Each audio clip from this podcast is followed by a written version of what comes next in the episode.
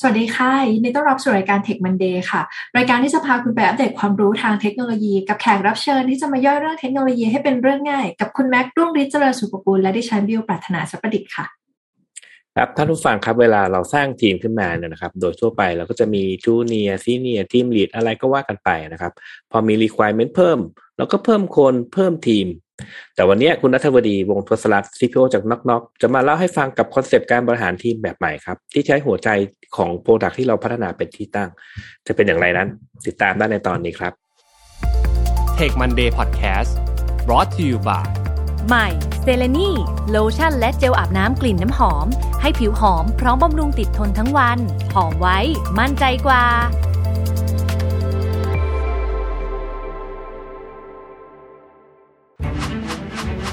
เพราะการออกแบบชีวิตคือส่วนสำคัญของเจ้าของธุรกิจทุกคน พบกับเวิร์กช็อปจาก Mission to the Moon ร่วมกับมหาวิทยาลัย หอการค้าไทย Designing Your Life for Entrepreneur มาร่วมวางแผนที่เส้นทางชีวิตของตัวเอง ไปกับ 6 บทเรียนจาก 6 ผู้เชี่ยวชาญ จากมหาวิทยาลัยหอการค้าไทย ที่ได้ certified ด้าน Designing Your Life จาก d.school Stanford University สถาบันที่โด่งดังเรื่อง Design Thinking มากที่สุดในโลก พบกับคอร์ส Designing Your Life for Entrepreneur 2 และ 3 กรกฎาคม 2022 ที่มหาวิทยาลัยหอการค้าไทย เรียนจบพร้อมรับใบ certificate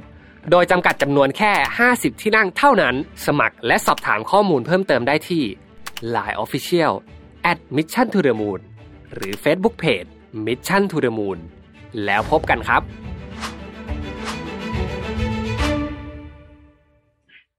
สวัสดีค่ะคุณนัทยินดีต้อนรับอีกครั้งสู่รายการ Tech Monday ค่ะ สวัสดีค่ะ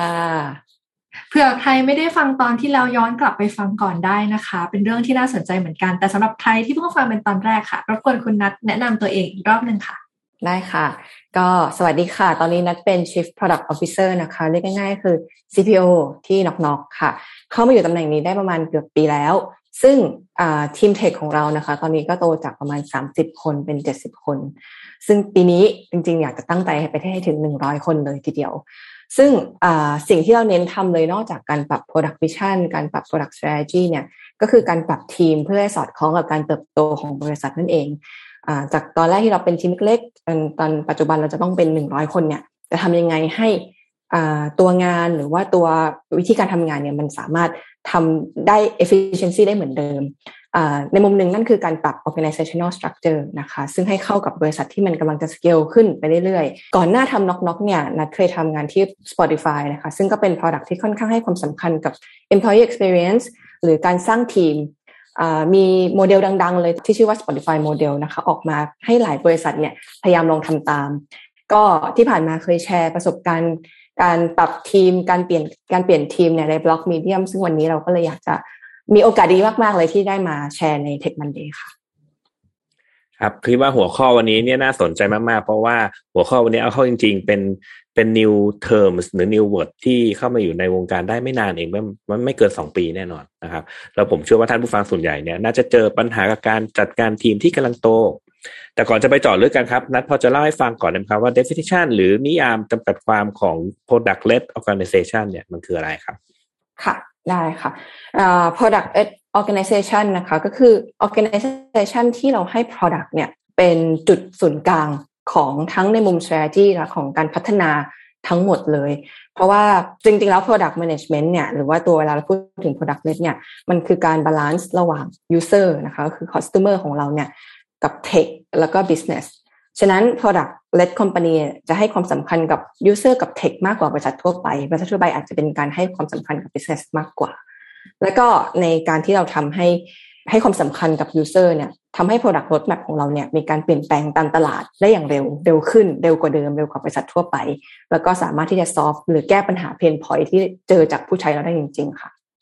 เมื่อกี้คุณนัทมีเมนชั่นถึงเรื่องบางบริษัทที่เขาอาจจะให้ business lead นะคะ แต่ถ้าเกิดเราจะทำทีมให้เรียกได้ว่าเป็น product led organization เนี่ย มันมีหลักการอะไรบ้างคะถึงจะเรียกว่าเนี่ยบริษัทฉันเป็นแบบนั้นแล้ว ถ้าให้ลองพูดเร็วน่าจะเป็นประมาณสี่สี่ตัวหลักๆนะคะ ตัวแรกเลยเนี่ยนะขอเรียกขอเลือกคำว่า autonomy ก่อนหนึ่งเลยเราจะต้องเริ่มจากข้างบนสุด คือท็อปสุดของเรา management สูงสุด C level ของเราเนี่ยจะต้อง เข้าใจจุดนี้ให้ได้นะคะก็คือมันคือสไตล์การบริหาร การที่ senior management เนี่ยเข้าใจว่าตัวเราเองในฐานะตัวเราที่เป็น C level เองเนี่ยอาจจะไม่ได้มีความคิดหรือว่ามีไอเดียที่ดีที่สุด จริงๆแล้ว innovation ที่ดีที่สุดเกิดขึ้นจากทีม จากคนทำงานที่ได้ออกไปเจอลูกค้าจริงๆนะคะ ก็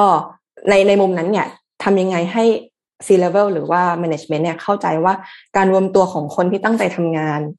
ที่ที่เจอลูกค้าจริง ๆ เนี่ย จะเข้ามาสร้างสิ่งที่เหนือความคาดคาดหมายของเรา autonomy เนี่ยคือการที่เราในฐานะผู้บริหารให้ direction ให้ภาพรวมตั้งเป้าหมาย ทั้งในมุมระยะสั้นระยะยาว และที่เหลือเนี่ยปล่อยให้ทีมออกไปทดลอง ออกไปทดสอบว่าเขาจะใช้วิธีไหนในการทำงาน เขาจะส่ง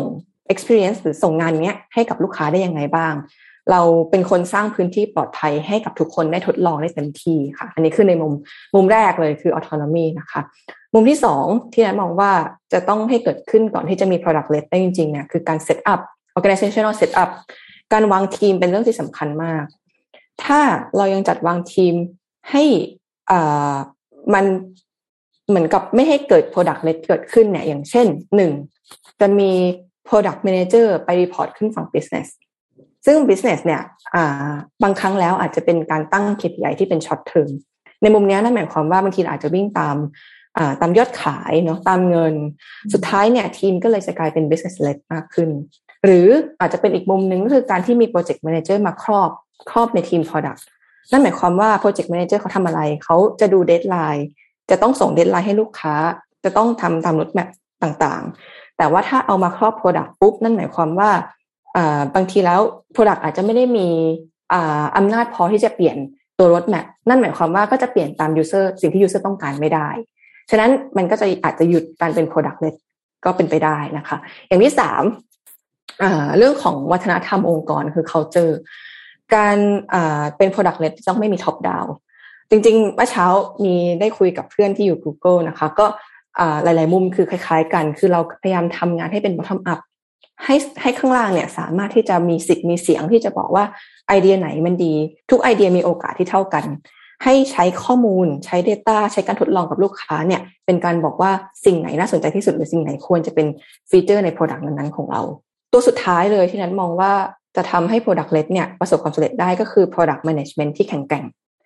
ทีมจะต้องมี Product Manager ที่ไม่ได้เท่ากับ Product Owner ในในอาจารย์ทีมเนี่ยมันจะมีโรหนึ่งที่ชื่อว่า Product Owner นะคะซึ่งซึ่งก็จะเป็นเหมือนกับหน้าที่หนึ่งในในงานอาจารย์ทีม แต่ว่า Product Manager จะไม่เท่ากันหลายบริษัทมากจะสับสนระหว่างสองตำแหน่งนี้ ซึ่งนั้นมองว่าถ้าจะทำ Product Led ให้ได้จะต้องเข้าใจก่อนว่า Product Owner กับ Product Manager ต่างกันอย่างไร Product Manager มีหน้าที่ที่จะซูมอินและซูมเอาสามารถเห็นได้ทั้งเลเวลที่เป็นดีเทลมากๆ และเลเวลที่ในมุม strategy ได้ด้วย สามารถที่จะพูดคุย communicate กับ stakeholder ตั้งแต่ในมุม operation เลยถ้าอย่างนอกๆเองเนี่ยก็สามารถคุยกับที่ช่างได้ หรืออาจจะไปในมุมไปถึง C level อาจจะเป็น board level ด้วย ในมุม product manager อาจจะต้องมี empathy นะคะกับผู้ใช้กับคนที่เข้ามาสัมผัสกับ product ของเราเข้าใจธุรกิจแล้วก็สามารถที่จะ prioritize งานได้ถูกต้องตาม product vision mission ที่วางไว้ค่ะ เอ่อนะครับไอ้ที่ที่นาอธิบายเมื่อกี้เนี่ย autonomy communication culture management เนี่ย ผมติดใจอยู่นิดหน่อยคือ ถ้าเกิดสมมุติว่าทีมที่มันเป็นทีมจากขนาดเล็กอะแล้วก็มันเริ่มต้นมาเป็นเหมือนสตาร์ทอัพทั่วไปเนาะคือคนที่เป็นคนคิดหรือว่าสร้าง product ขึ้นมาเนี่ยมันเป็นเป็น founder แล้วกัน หรือว่าเป็น CEO เนี่ยแล้วพอทีมโตขยายทีม เราจะ ทำให้มันเป็น autonomy ได้จริงๆเหรอถ้าจะบอกว่าเจ้าของบริษัทหรือว่า founder หรือ senior management ยังเป็นคนที่เป็นคอยป้อน requirement ให้ อ่าโอเคค่ะ อันนี้เป็นน่าจะเป็นปัญหาคลาสสิกของของสตาร์ทอัพที่กำลังโตนะคะ ก็อ่าไม่ผิดเลยที่เมื่อก่อน CEO จะเทคหน้าที่เป็น Product Manager ด้วย คือใส่สองหัว อาจจะเป็นหัวที่วิ่งไปหาวิ่งหาเงินด้วย แล้วก็พยายามที่จะ develop product ด้วย แต่นั้นมองว่าถ้าเมื่อไหร่ที่เราตัดสินใจว่าจะสเกลขึ้น จ้างคนมากขึ้น สิ่งที่ CEO ควรจะต้องทำก็คือจะต้องปล่อยงาน Product Management ให้กับ Product Manager ตัวจริง เพราะว่างานตรงเนี้ย CEO ควรจะที่ make เวลาตัวเองละกัน ให้ไปทำสิ่งที่สำคัญกว่า มากกว่าการที่ต้องมาดูว่าเฮ้ย dev ทำอะไร feature นี้ออกหรือยัง สิ่งที่เขาควรจะทำคืออาจจะออกไปหาเงินหา investor ไป pitch มากกว่า ก็คือทำอะไรที่มันมีมีค่ามากกว่าการที่มานั่งเสียเวลากับ เอ้ยจะต้องดูว่าผู้ใช้เขาเจอปัญหาอะไรบ้างและ solve pain point ของเขาฉะนั้นถ้าถามว่าอยากจะเป็น Product Led จริงๆอะอาจจะต้องทำให้ CEO ปล่อยงานฝั่ง Product Management ค่ะคำถามถัดมาบิวอาจจะอยากทราบส่วนตัวบิวอยากรู้ว่า การที่เราเป็น product led หรือ business led มันจะมีผลกับเรื่อง revenue ที่อาจจะเป็นผล return กลับมาหรือเปล่า เช่นแบบ business view แบบ โฟกัสที่ revenue อย่างเงี้ยแล้วให้เป็น product led มันจะมีผลเรื่องนั้นไหม หรือการที่เป็น product led เนี่ยเออสามารถทำได้กับพวกบริษัทที่เป็น non tech หรือบริษัทที่เป็นเหมือนมาเร็วซื้อเร็วขายเร็วตามซูเปอร์อะไรเงี้ยค่ะเออถ้าอยากจะโตโดยที่เป็น product led แบบเนี้ยทำได้ด้วยหรือเปล่ามีสองคำถามนะคะ ก็คือคำถามแรกถามว่ามันมีผลกับ revenue หรือเปล่ามีผลแน่นอนอ่าแต่ช่วงระยะสั้นค่ะ ก็อ่าจริงๆแล้วการวิ่งตาม revenue ไม่ได้ผิด หรือว่าวิ่งตามวิ่งตามยอดขายไม่ได้ผิด แต่ว่าอยู่ที่ว่า product ของเราเนี่ยมันคืออะไร ถ้าเรากำลังสร้างซอฟต์แวร์ product ที่จริง ๆ แล้วมันเรียกว่าอะไรมันต้องมี stickiness มันต้องมี engagement กับลูกค้าเนี่ย เราสามารถซื้อ engagement นั้นได้ เราสามารถซื้อ stickiness ได้ด้วยเงิน อาจจะเป็นการแบบลดราคา อาจจะเป็นการให้คูปองอ่าถ้าถ้าเห็นแอปส่วนไหนก็อ่าล็อกอินวันนี้ได้ฟรีหนึ่งร้อยบาท อันนี้ก็เป็นการซื้อ engagement ใช่ไหมคะ แต่ว่าถามว่าถ้าวันใดวันหนึ่งไม่มีสิ่งนั้นแล้วเนี่ย ลูกค้าจะยังอยู่ด้วยหรือเปล่า อันนี้คือสิ่งที่ long term product management ซอฟละกันว่าเฮ้ยเราต้องการซอฟปัญหาเพนพอยที่เกิดขึ้นในชีวิตเขาจริง ๆ และทำให้เขาอยู่กับเราโดยที่เราจะไม่ต้องเสียเงินหรือว่าไม่ต้องแบบใช้เงินป้อนตลอดเวลาในการที่จะเรียกลูกค้าเข้ามา revenue คิดแน่นอนช่วงสั้น ช่วงระยะสั้นนะคะ แต่ช่วงระยะยาวเนี่ยนัดเชื่อว่าการที่เป็น product led การที่เราซอฟปัญหาให้ลูกค้าจริง ๆ เนี่ย มันจะสามารถทำให้ เราดีเทลลูกค้าได้เยอะกว่าและได้มากกว่าการที่เราใช้เงินในการซื้ออลูกค้าเหล่านั้นค่ะ ส่วนคำถามที่สองที่กี้ถามก็คือเรื่องของ non tech ใช่ไหมคะ FMCG ตัวนั้นเองไม่เคยลอง ไม่เคยลอง แต่ว่าตาม concept แล้วการที่เราสามารถที่จะ solve ปัญหาให้ลูกค้า solve pain ให้ลูกค้าได้เนี่ย มันน่าจะทำได้เหมือนกันหมายถึงว่าการ develop สินค้าอย่างเช่น non tech สมมติว่าเป็น อะจริงๆจริงๆน่าจะทำได้ซอสมะเขือเทศ ซอสมะเขือเทศเมื่อก่อนเนี่ย มันเป็นขวดธรรมดาใช่ไหมขวดแก้ว ปัญหาของการใช้ซอสมะเขือเทศหนักๆเลย คือจะต้องเทแล้วก็ทุบตีตีตีตูดมันเนาะอ่าใช่ แต่ว่าอ่าล่าสุดเนี่ยก็การ develop product เขาก็เขาก็ทำแบบใหม่เพราะเขามาสังเกตว่าลูกค้าเวลาใช้ไอ้ซอสมะเขือเทศเนี่ยมันลำบากมากเลย เขาก็เลยใช้เป็นผลิตออกแบบเป็นแบบบีบ ซึ่ง บางทีตอนเนี้ยเวลาเจอซูเปอร์มาร์เก็ตนาก็จะเลือกใช้แบบเลือกซื้อแบบนั้น เพราะว่าเรารู้สึกว่าเฮ้ยมันไม่ลำบากชีวิตเรา ก็เลยคิดว่าน่าจะทำได้ตัวเองเองไม่เคยลองนะคะ แต่คิดว่าจากมุมที่เวลาเราสังเกตอ่า FMCG company กับมุมที่เราสามารถที่จะพัฒนาสินค้าตามสิ่งที่ใช้ customer centric แล้วกันในการพัฒนาสินค้าเนี่ย คิดว่าทำได้ค่ะ เออนะครับนาะเออผมเข้าใจว่าครั้งที่แล้วนัด introduce เรื่องที่ที่นัดกำลังทำ dot in cube ให้ด้วยเนาะนัดพอจะเล่าให้ฟังถึงปัญหาจากเออเวลาที่มีคนมาปรึกษานาเรื่องของการที่เขาอยากจะทำหรือ implement product led organization หน่อยได้ไหมครับ ก็อ่าจริง ๆแล้วที่ได้เคยได้ปรึกษามาละกัน อาจจะเป็นคนที่เจอ Spotify model มาลองใช้อะเพราะว่ามีตำราออกมาในอินเทอร์เน็ตเยอะแยะไปหมดเลยอ่าได้ลองใช้แล้วก็รู้สึกว่าไม่ work ก็เลยมาปรึกษา นะคะก็มุมแรกเลยละกันมุมแรกเลยที่ที่เคยเจอบ่อยๆ เนี่ยก็คือเวลา Spotify ทำอะไรสักอย่างเนี่ย คนชอบมาแชร์ คนที่นั่นชอบมาแชร์มากๆ แล้วบางทีแล้วมันอาจจะยังไม่ถึงจุดที่เราประสบความสำเร็จ เป็นจุดที่เราทดลอง ฉะนั้นข้อมูลในอินเทอร์เน็ตมันคือ snapshot ในช่วงเวลาหนึ่ง ช่วงเวลานั้นอาจจะเป็นการทดลอง อาจจะเป็นสำเร็จไปแล้วบ้างบางส่วน แต่ว่าบางส่วนก็คือยังไม่รู้เลยว่ามันจะ fail หรือไม่ fail ฉะนั้นเราอาจจะไปเก็บอะไรบางอย่างที่คนบางคนลองมาแล้วมัน fail ก็ได้อ่าอันนี้คืออย่างอย่างแรกที่เคยที่สังเกตนะคะ เวลาคนพยายามจะ apply อะไรจากหนังสือที่ที่ไปอ่านมาหรือว่าเห็นในอินเทอร์เน็ต อีกมุมหนึ่งที่เอ่อเวลาเราเอาโมเดลลอกมาร้อยเปอร์เซ็นต์เรามาแปะในบริษัทของเราเนี่ยก็คือเราไม่ได้คำนึงถึงส่วนประกอบอื่น ๆ ในบริษัททั้งในการบริหารทั้งองค์กร ทั้ง skill พนักงาน เราลาก framework นั้นมาแล้วเราก็แปะลงไปแล้วเราเราไม่ได้อ่านหรือเราไม่ได้คำนึงเลยว่า เอ้ยแต่ว่าวิธีการบริหารเขาเป็นอีกแบบหนึ่งเขาเจอคนอีกแบบหนึ่งเขาเจอเขาคือคนสามารถเถียงได้นะ แต่ว่าบริษัทเราบอกว่าลูกน้องเถียงไม่ได้ ฉะนั้นการที่เราดึง framework มาเนี่ยอ่ามันอาจจะไม่ได้ทำได้ร้อยเปอร์เซ็นขนาดนั้น หรือบางทีบางครั้งมันอาจจะ backfire แล้วก็แย่กว่าเดิมซะอีกนะคะ อีกอันนึงถ้าถ้าในมุม product led บวกทั้ง Spotify model เนี่ยที่เคยได้ได้ไปคุยมาหรือได้ได้ได้สัมผัสมา ก็คือเรื่อง KPI อันนี้เป็นจุดหลักมาก ๆ ที่เคยตอบที่ที่ตอบไปเมื่อกี้ เรื่อง KPI เนี่ย บริษัทส่วนใหญ่จะใช้ lagging indicator lagging indicator ก็คือ revenue เงินยอดขาย อ่าจะไม่ค่อยใช้อะไรที่เป็น leading indicator ซึ่ง leading indicator เนี่ยจะเป็นคนบอกเราว่าอ่าอะไรจะทำให้เกิดยอดขาย อะไรจะทำให้เกิด revenue ซึ่งคนเราเราจะไม่ได้ไปโฟกัสที่ leading แล้วเราจะทำจะทำให้เราโฟกัสที่ short term มากกว่าค่ะ พอสุดท้ายพอเมื่อเราโฟกัสที่ยอดขายปุ๊บเราก็จะไปกลับไปทำงานแบบเดิม เพราะว่างานแบบไป force ไปไป push งานที่ short term เนี่ยมันได้มันได้ยอดเลยมันได้อะไรเลย แต่ว่าถามว่ามันได้ retention ไหม มันได้ engagement ไหมก็อาจจะไม่ได้ตามที่ที่ leading indicator ควรควรจะเป็น อ๋อผมยกตัวอย่างนึงอันนี้ผมผมจะเจอเเพื่อให้เห็นภาพครับเราจะเจอบ่อยก็คือ สมมุติว่าเราทำของขายเนี่ยแล้วถ้าเกิดว่าตัวเราไปโฟกัสที่ lagging indicator หรือยอดขาย เรารู้แหละว่าถ้าเกิดมีคนเข้ามา แล้วก็ซื้อของเยอะขึ้นก็คือยอดขายเยอะขึ้น แต่ว่าพอไปโฟกัสที่ยอดขายปุ๊บแทนที่จะไปโฟกัสว่าไอ้ฉันจะทำให้คนเข้ามาได้อย่างไร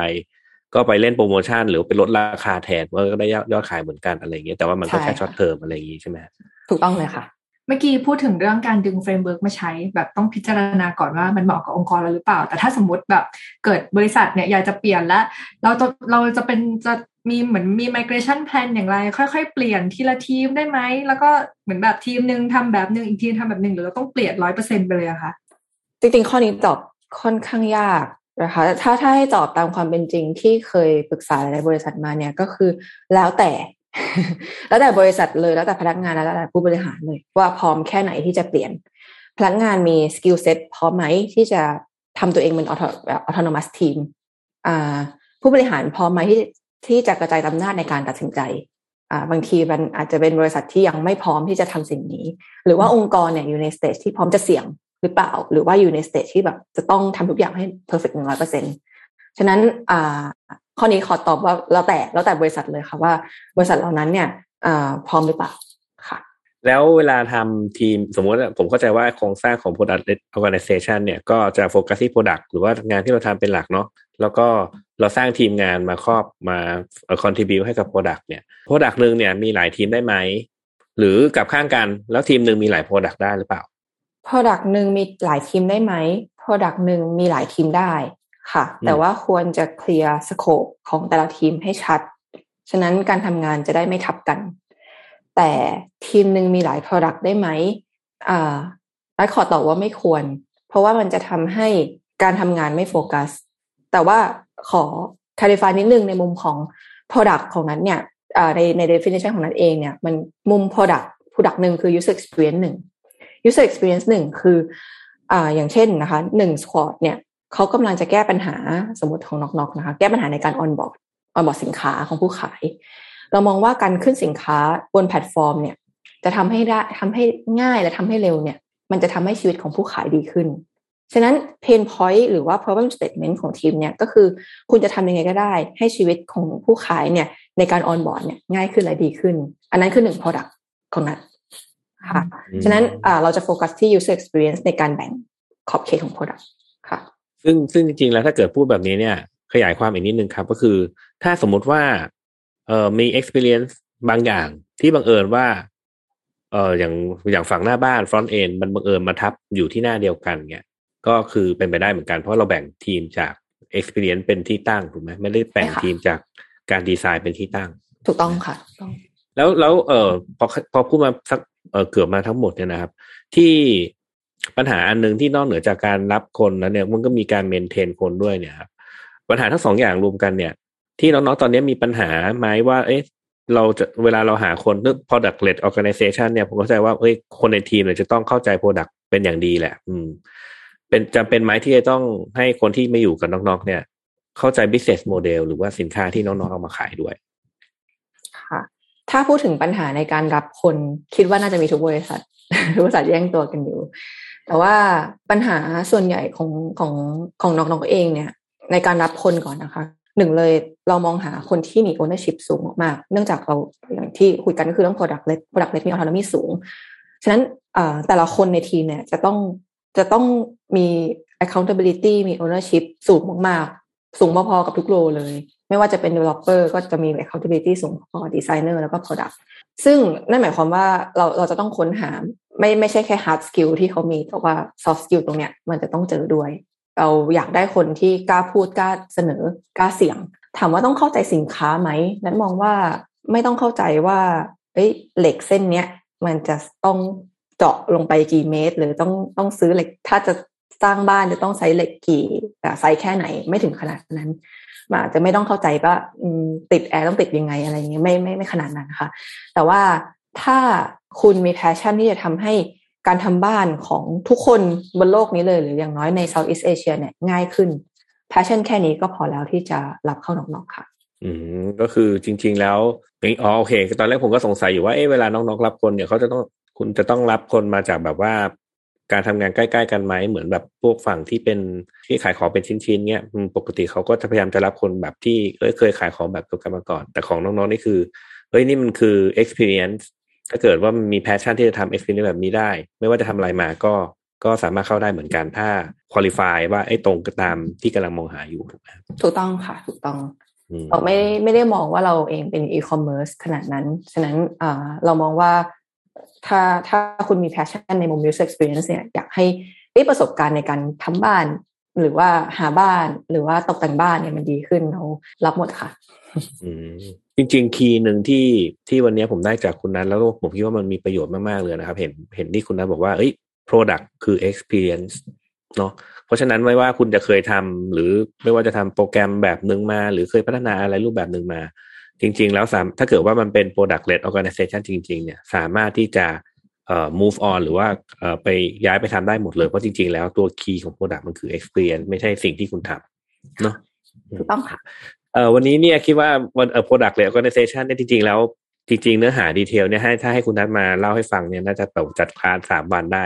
วันนี้ แต่คิดว่าพอหอมปากหอมคอเพราะให้ท่านผู้ฟังพอจะเข้าใจได้ว่าเออเออ product led organization คืออะไรนะครับ ก่อนจากกันคุณนัทมีอะไรอยากจะฝากให้ท่านฟังไหมครับ ค่ะ ก็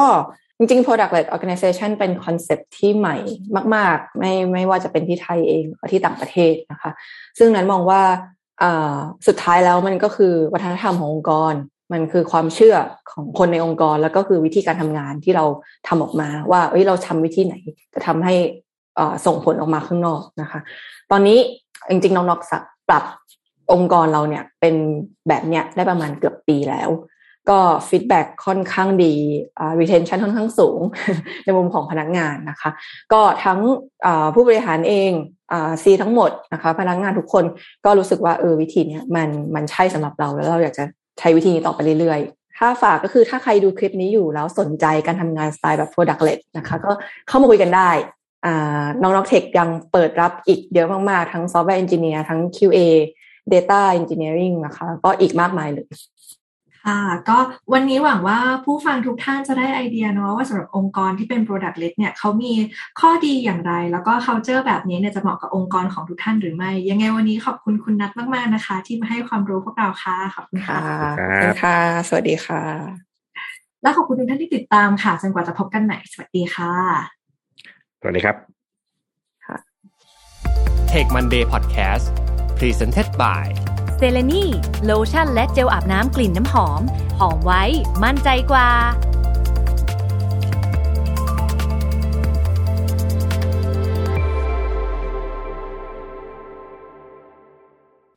และหากใครที่สนใจอยากจะพัฒนาทักษะ Designing Your Life นะครับ พวกเรามีเวิร์กช็อปพิเศษมาแนะนำให้ทุกท่านนะครับ กับการร่วมมือกันระหว่าง Mission to the Moon และมหาวิทยาลัยหอการค้าไทย UTCC ครับ จัดเวิร์กช็อปร่วมกันนะครับ Designing Your Life for Entrepreneur ออกแบบชีวิตให้คิดอย่างผู้ประกอบการครับ ในเนื้อหาเวิร์กช็อปในวันนั้นนะครับ เราจะมีการสอนบทเรียนนะครับ ทักษะและกระบวนการคิดแบบ Design Thinking นะครับ เพื่อนำไปประกอบการใช้สำหรับการพัฒนาธุรกิจ หรือใครที่อยากจะเริ่มต้นธุรกิจนะครับ นี่เป็นคอร์สที่เหมาะสมกับทุกท่านอย่างมาก ในการลองดูซิว่า เรานะครับจะสามารถพัฒนาธุรกิจต่อยอดไปอย่างไร จะมี framework ในการคิดอย่างไรได้บ้าง ซึ่งในเวิร์กช็อปนี้นะครับจะประกอบไปด้วย 6 บทเรียนจาก 6 ผู้เชี่ยวชาญ ที่ได้รับการรับรองมาจาก D s c o o l Stanford University นะครับผู้เชี่ยวชาญด้าน Designing Your Life โดยตรงเลยอ๋อเกือบลืมไหมครับ ถ้าหากว่าใครเรียนจบแล้วนะครับ ได้รับ certificate จาก Mission to the Moon ด้วยเช่นกันนะครับ สามารถการันตีได้เลยครับว่าคุณมีประสบการณ์ในการใช้ทักษะ Designing Your Life กับการทำธุรกิจครับเวิร์กช็อปของเรานะครับจัดขึ้นในวันที่ 2 และ 3 กรกฎาคม 2022 ที่มหาวิทยาลัยหอการค้าไทยครับ Exclusive จริงๆนะครับเพราะเรารับเพียง 50 ที่นั่งเท่านั้นนะครับและหากสนใจที่อยากจะลงเรียนคอร์สกับเรานะครับ สามารถติดต่อมาที่ Line Official at Mission to the Moon ได้เลย Inbox นะครับแฟนเพจ Mission to the Moon ผมทีมงาน Mission to the Moon รวมถึงผู้เชี่ยวชาญของเรา รอพบเจอกับทุกท่านอยู่นะครับ สวัสดีครับ